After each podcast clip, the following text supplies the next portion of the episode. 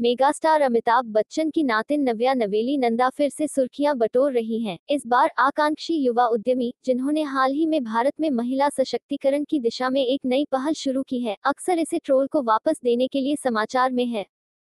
जिसने social media पर उसके बारे में निर्णय लेने और टिप्पणी करने की कोशिश की, इस महीने की शुरुआत में ना प्रोजेक्ट नेवेली लॉन्च करने वाली नव्या ने महिला सशक्तिकरण के प्रति अपने प्रयासों और भारतीय राज्यों में लैंगिक समानता लाने के लिए जागरूकता बढ़ाने और इसके लिए प्रयास करने के लिए ऑनलाइन प्रशंसा प्राप्त कर रही है। हालाँकि, युवा को इसके लिए सोशल मीडिया पर कुछ मतलबी टिप्पणियों का भी सामना करना पड़ा। पहल के आधिकारिक पेज पर साझा की गई एक इंस्टाग्राम पोस्ट में नव्या के हवाले से लिखा गया है।